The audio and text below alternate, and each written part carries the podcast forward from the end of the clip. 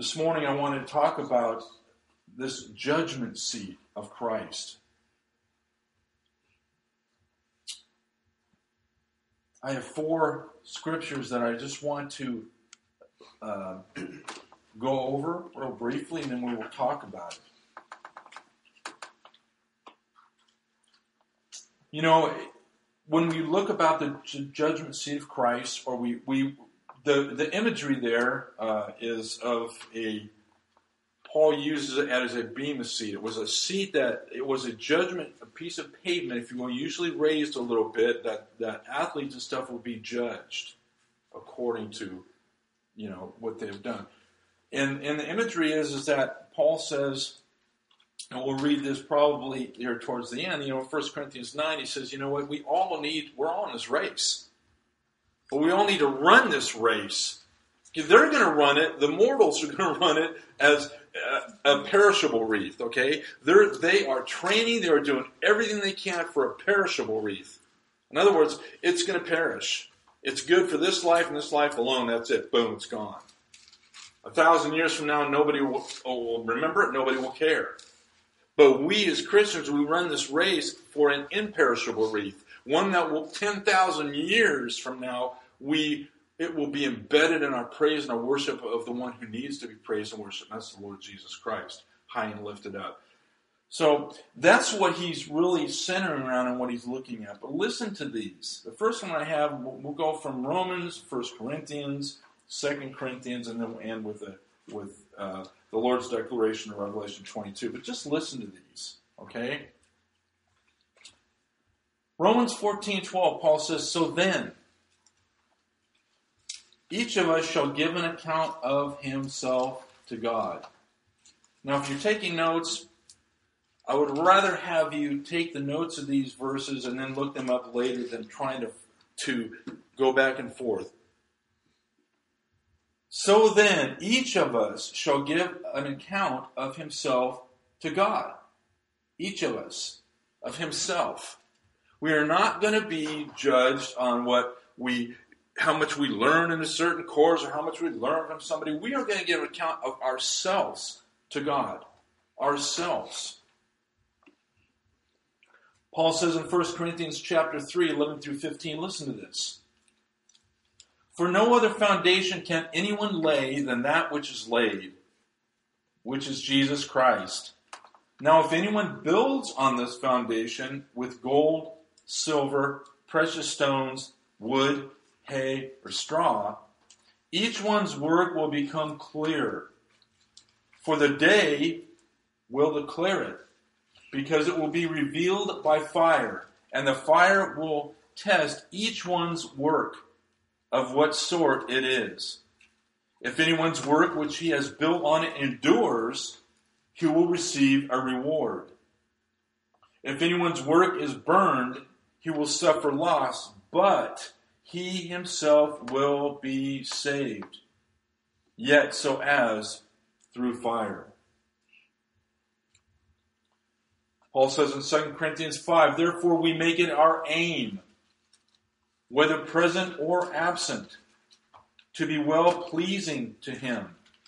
For we must all appear before the judgment seat of Christ that each one may receive the things done in the body according to what he has done, whether good or bad.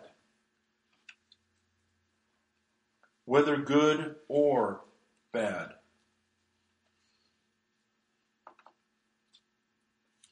Paul says in 1 Corinthians chapter 9 verse 22 or excuse me verse 24 he says do you not know that those who run a race all run like we were talking about. But one receives the prize. Run in such a way that you may obtain it. For everyone who competes for the prize is temperate in all things. They do it for a perishable crown, but we for an imperishable crown. Jesus Christ says in Revelation 22 12, And behold, I am coming quickly and my reward is with me to give everyone according to his work.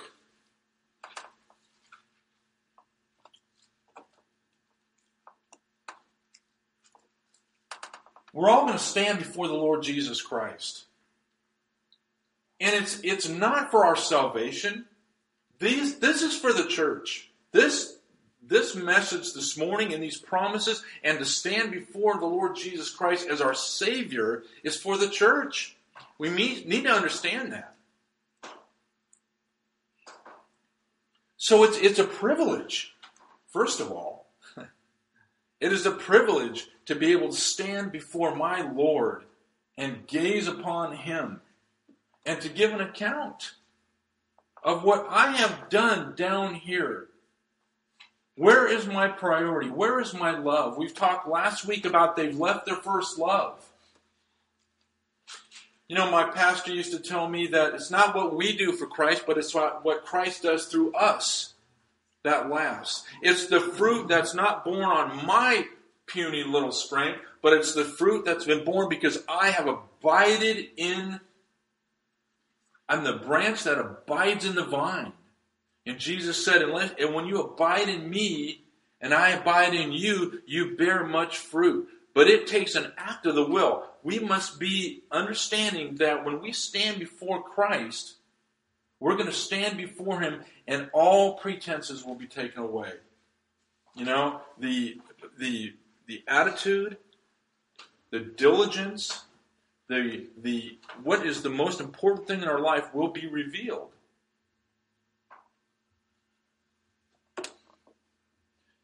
Tony Evans writes this. He writes, At the Bema seat, the judgment seat, Jesus Christ will bring to light every deed, good or bad, with each believer, what each believer has done on earth since he or she became a Christian. And as 1 Corinthians chapter 3 says, every Christian will be rewarded on the basis of his words, his deeds, and his faithfulness. His faithfulness.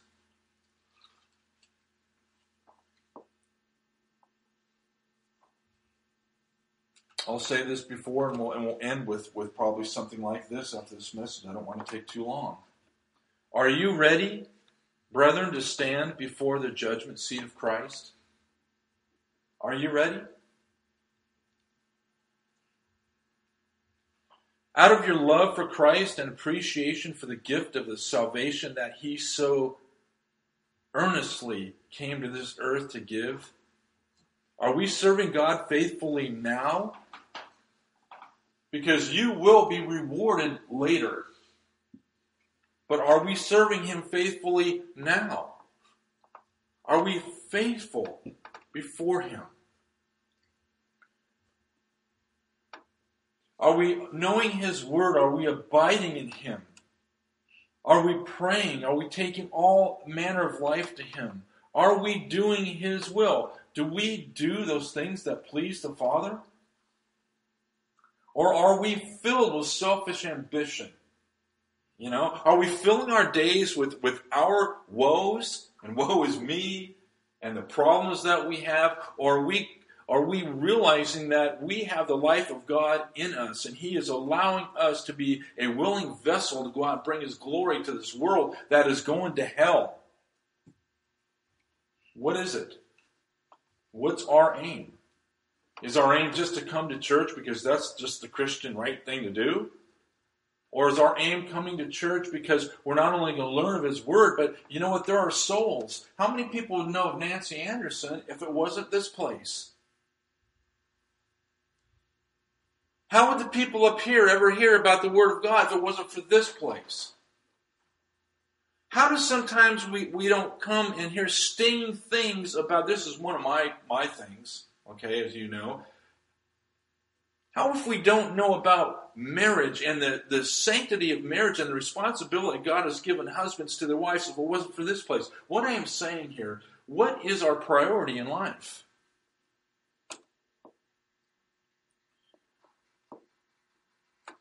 We're all going to give an, uh, an account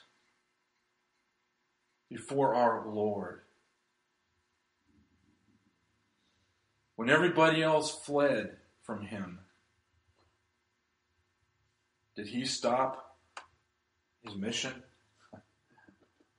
Or as Paul said, because everybody doesn't believe this thing, does that mean God's truth is a lie?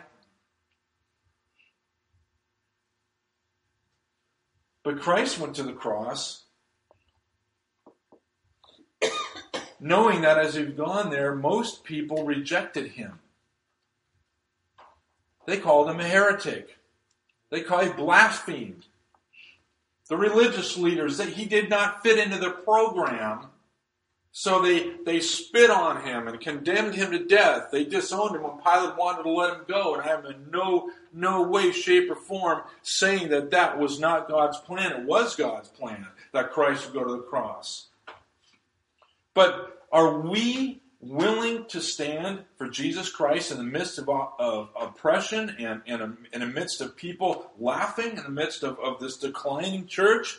A lot of people get discouraged because they can't find a Bible believing church.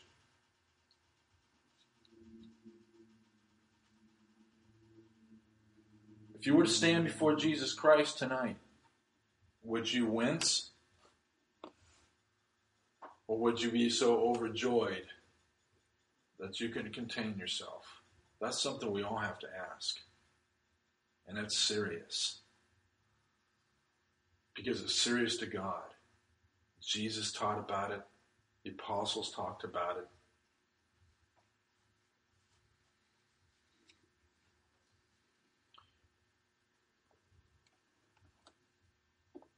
There is no area in life that is going to overtake us that God doesn't provide the way of escape. There's no area that in our life that, that comes to where we have to push him aside and try to navigate through that ourselves. Nothing. Nothing. Nothing.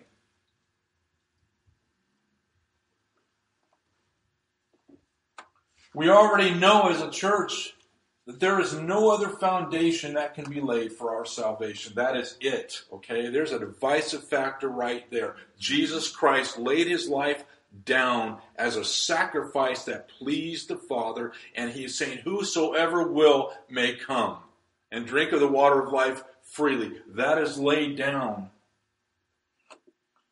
Then he says, but yet on that foundation, whoever builds upon it as a Christian, we've been left here. The Bible says that Jesus not only is the foundation, but he is the cornerstone. He is the, the one that said, It is more expedient that I go away. I didn't just come to be a teacher. I didn't just come to lay down principles. He says, It's expedient that I go away. If I go away, I will send the comforter, the helper to you.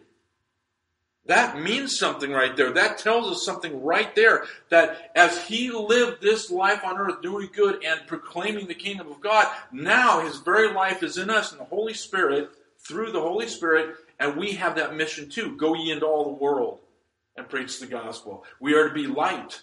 Jesus talks so much about these things. No one goes into a room and puts a lamp under a bushel. They go into a room and they set the lamp on a lampstand. We have an opportunity to show Jesus Christ.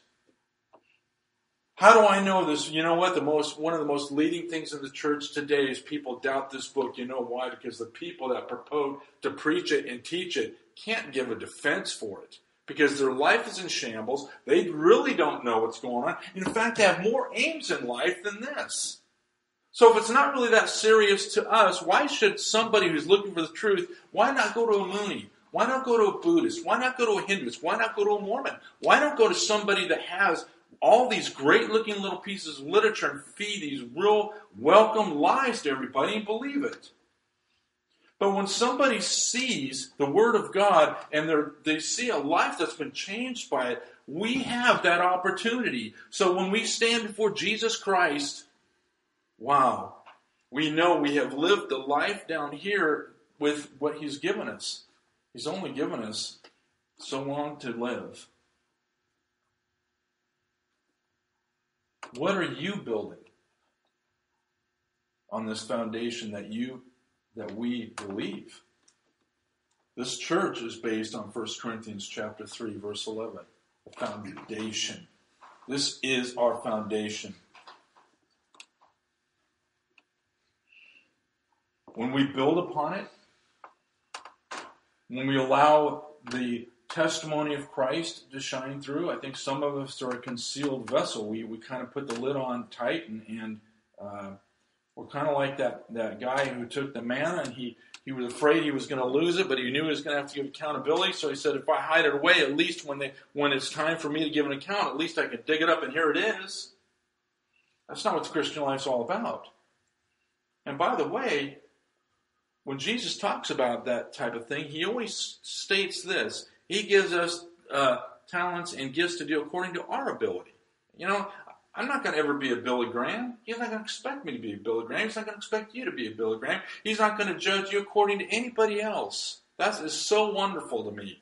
I am not going to be laid aside against the men in my life that, that, that God has greatly used in my life. He's not going to compare me to anybody. I'm going to stand before Him myself. You are going to stand before Him yourself. It makes a lot of people nervous. And if it makes a lot of people nervous, maybe they ought to understand why because it's not condemnation. You know, Jesus is not standing there going, You're going to see me pretty soon, you better get busy, bud. Because there is no condemnation of those who are in Christ Jesus. God loves you. He sent his son to die for you. He took your sin and your punishment upon himself so that we might be forgiven. Will you go out and, and, and be that vessel for Him? I want us to stand before the Lord with all of our heart and not have any regrets. Not have any understanding that we could have done more. We could have, have given our life more, but we have been filled with selfish ambition, ourself. You know, your time is not your own. But yet some of us act like our time is our own. We can do whatever we want. Well, God, you know, that's that's amazing thing about God. He allows us to do it. If that's what we want to do, that's what we can do. I could go out and commit adultery tonight. God's not going to grab my collar and keep me there. Maybe he might. But you know what? I have seen too many examples of somebody who stubbornly wants to go their own way. They will. They will. But they're going to give an account for it.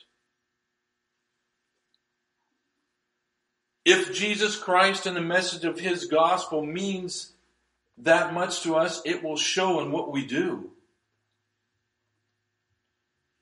Paul says, therefore, knowing these and knowing the love of Jesus Christ, we make it our aim, whether present or absent. In other words, he, he preceded this talk in 2 Corinthians 5 about being absent from the bodies to be at home with the Lord and so forth. So what he's talking about here, whether to be absent and whether to be gone here, or whether to be here working, he says, we make it our aim to be well pleasing him. Is that your aim this morning and all through your days? Do you wake up in the day? I remember uh, one of my one of my favorite things that I gleaned from a teacher of, of mine. I didn't know him, but I learned a lot from him. Don't agree with everything,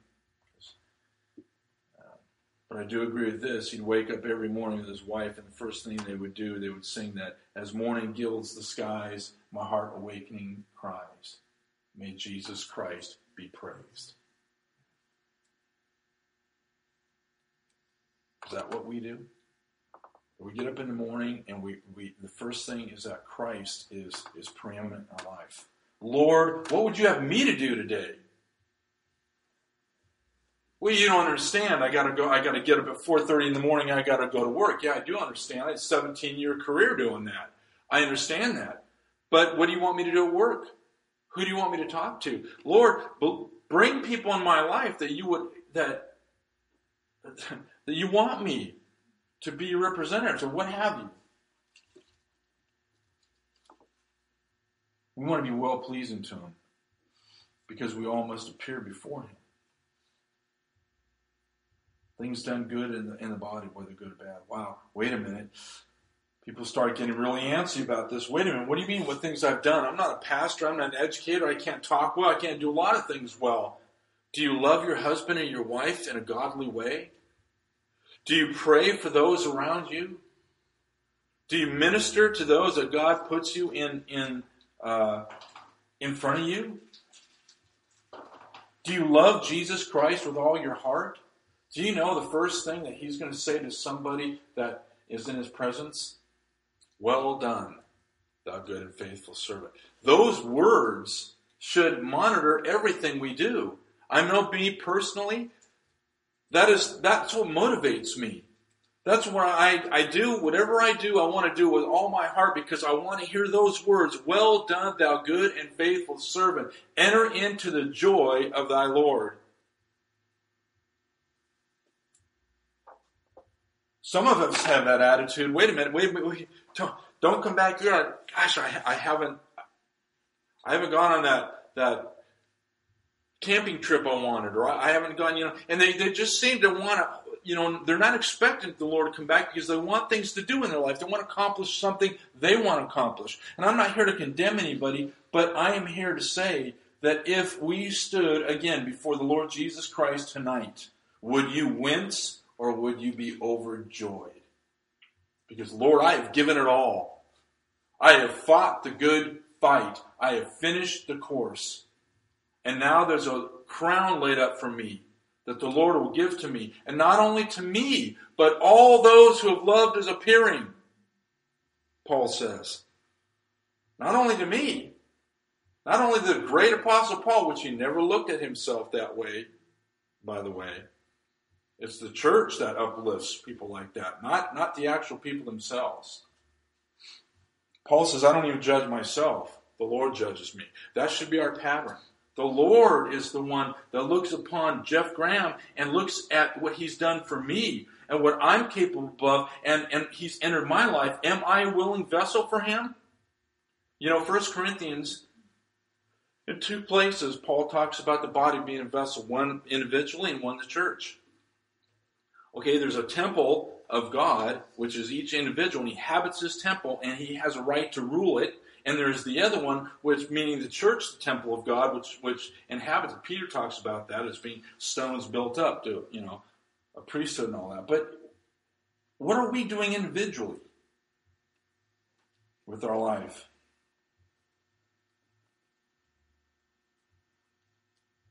Jesus Christ is coming back. He's coming back very quickly. Take a good concordance and look up the word quickly. Be amazed at how many times the Bible uses that phrase or terminology. He's coming back quickly. His reward is with him.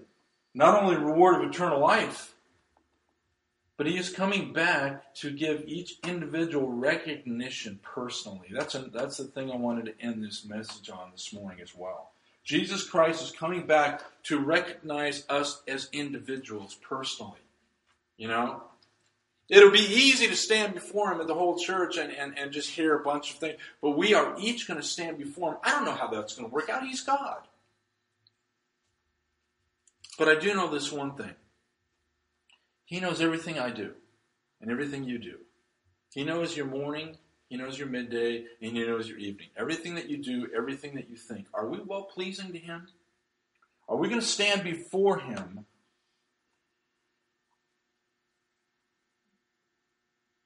or are we going to have regrets?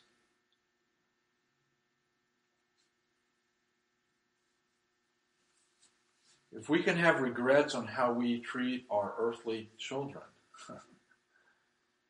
I will guarantee you this we will have regrets on how we have wasted time here representing the one who gave his life that we might live. When we are witnessing the great white throne judgment and those that have rejected God, those that have rejected Christ being cast into the lake of fire, we were realizing with, with probably every fiber of our being that the one who saved us from that eternal doom is sitting as judge. But that one that sat as judge took the judgment for me and you.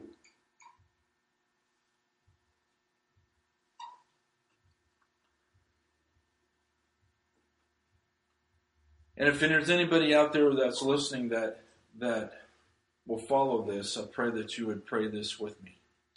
And I will close with this. Let's pray.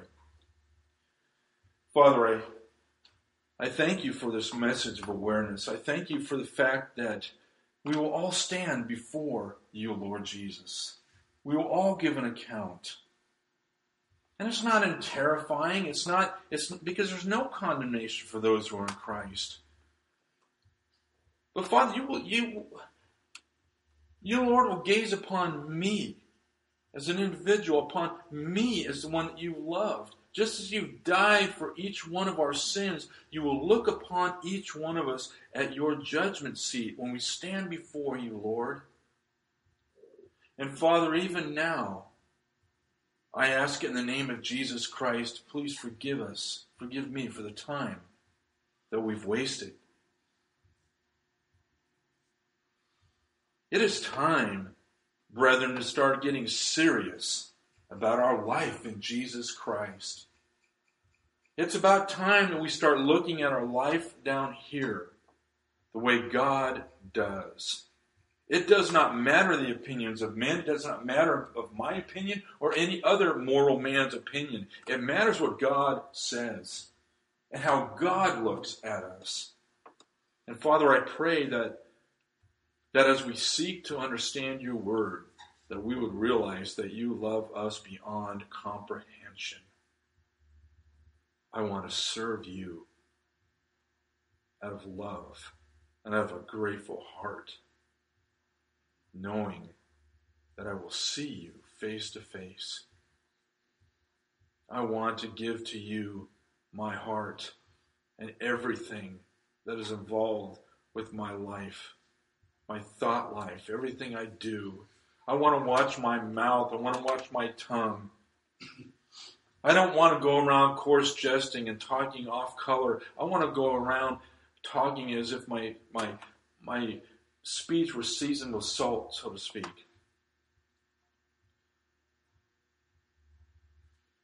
Because you know everything. And you know my heart. I pray, Father, this morning that you would, would encourage us, admonish us, fill us with joy, knowing that there is no condemnation. But actually appearing before you is a time of excitement. Because today we can make that decision. Today we can start living for you in everything that we do. Just as the trees on, or the fruit on the trees don't wear themselves out trying to produce themselves, but they're simply abiding in the vine. Their one purpose is to be that which you call them to be, and that's Christians, ambassadors, one that bears fruit. Lord Jesus, even you said that your Father would be glorified. If there are any out there, Lord, that have regrets, that realize in their heart that you're speaking to them now, I pray that, again, they would just ask forgiveness and confess the time that they've wasted. And that they would realize that you have nothing but love for them. Thank you for this morning. And I pray as we get in a little bit later into your word that this will become ever clearer. And Father, I ask in Jesus' name. Amen. Mm-hmm.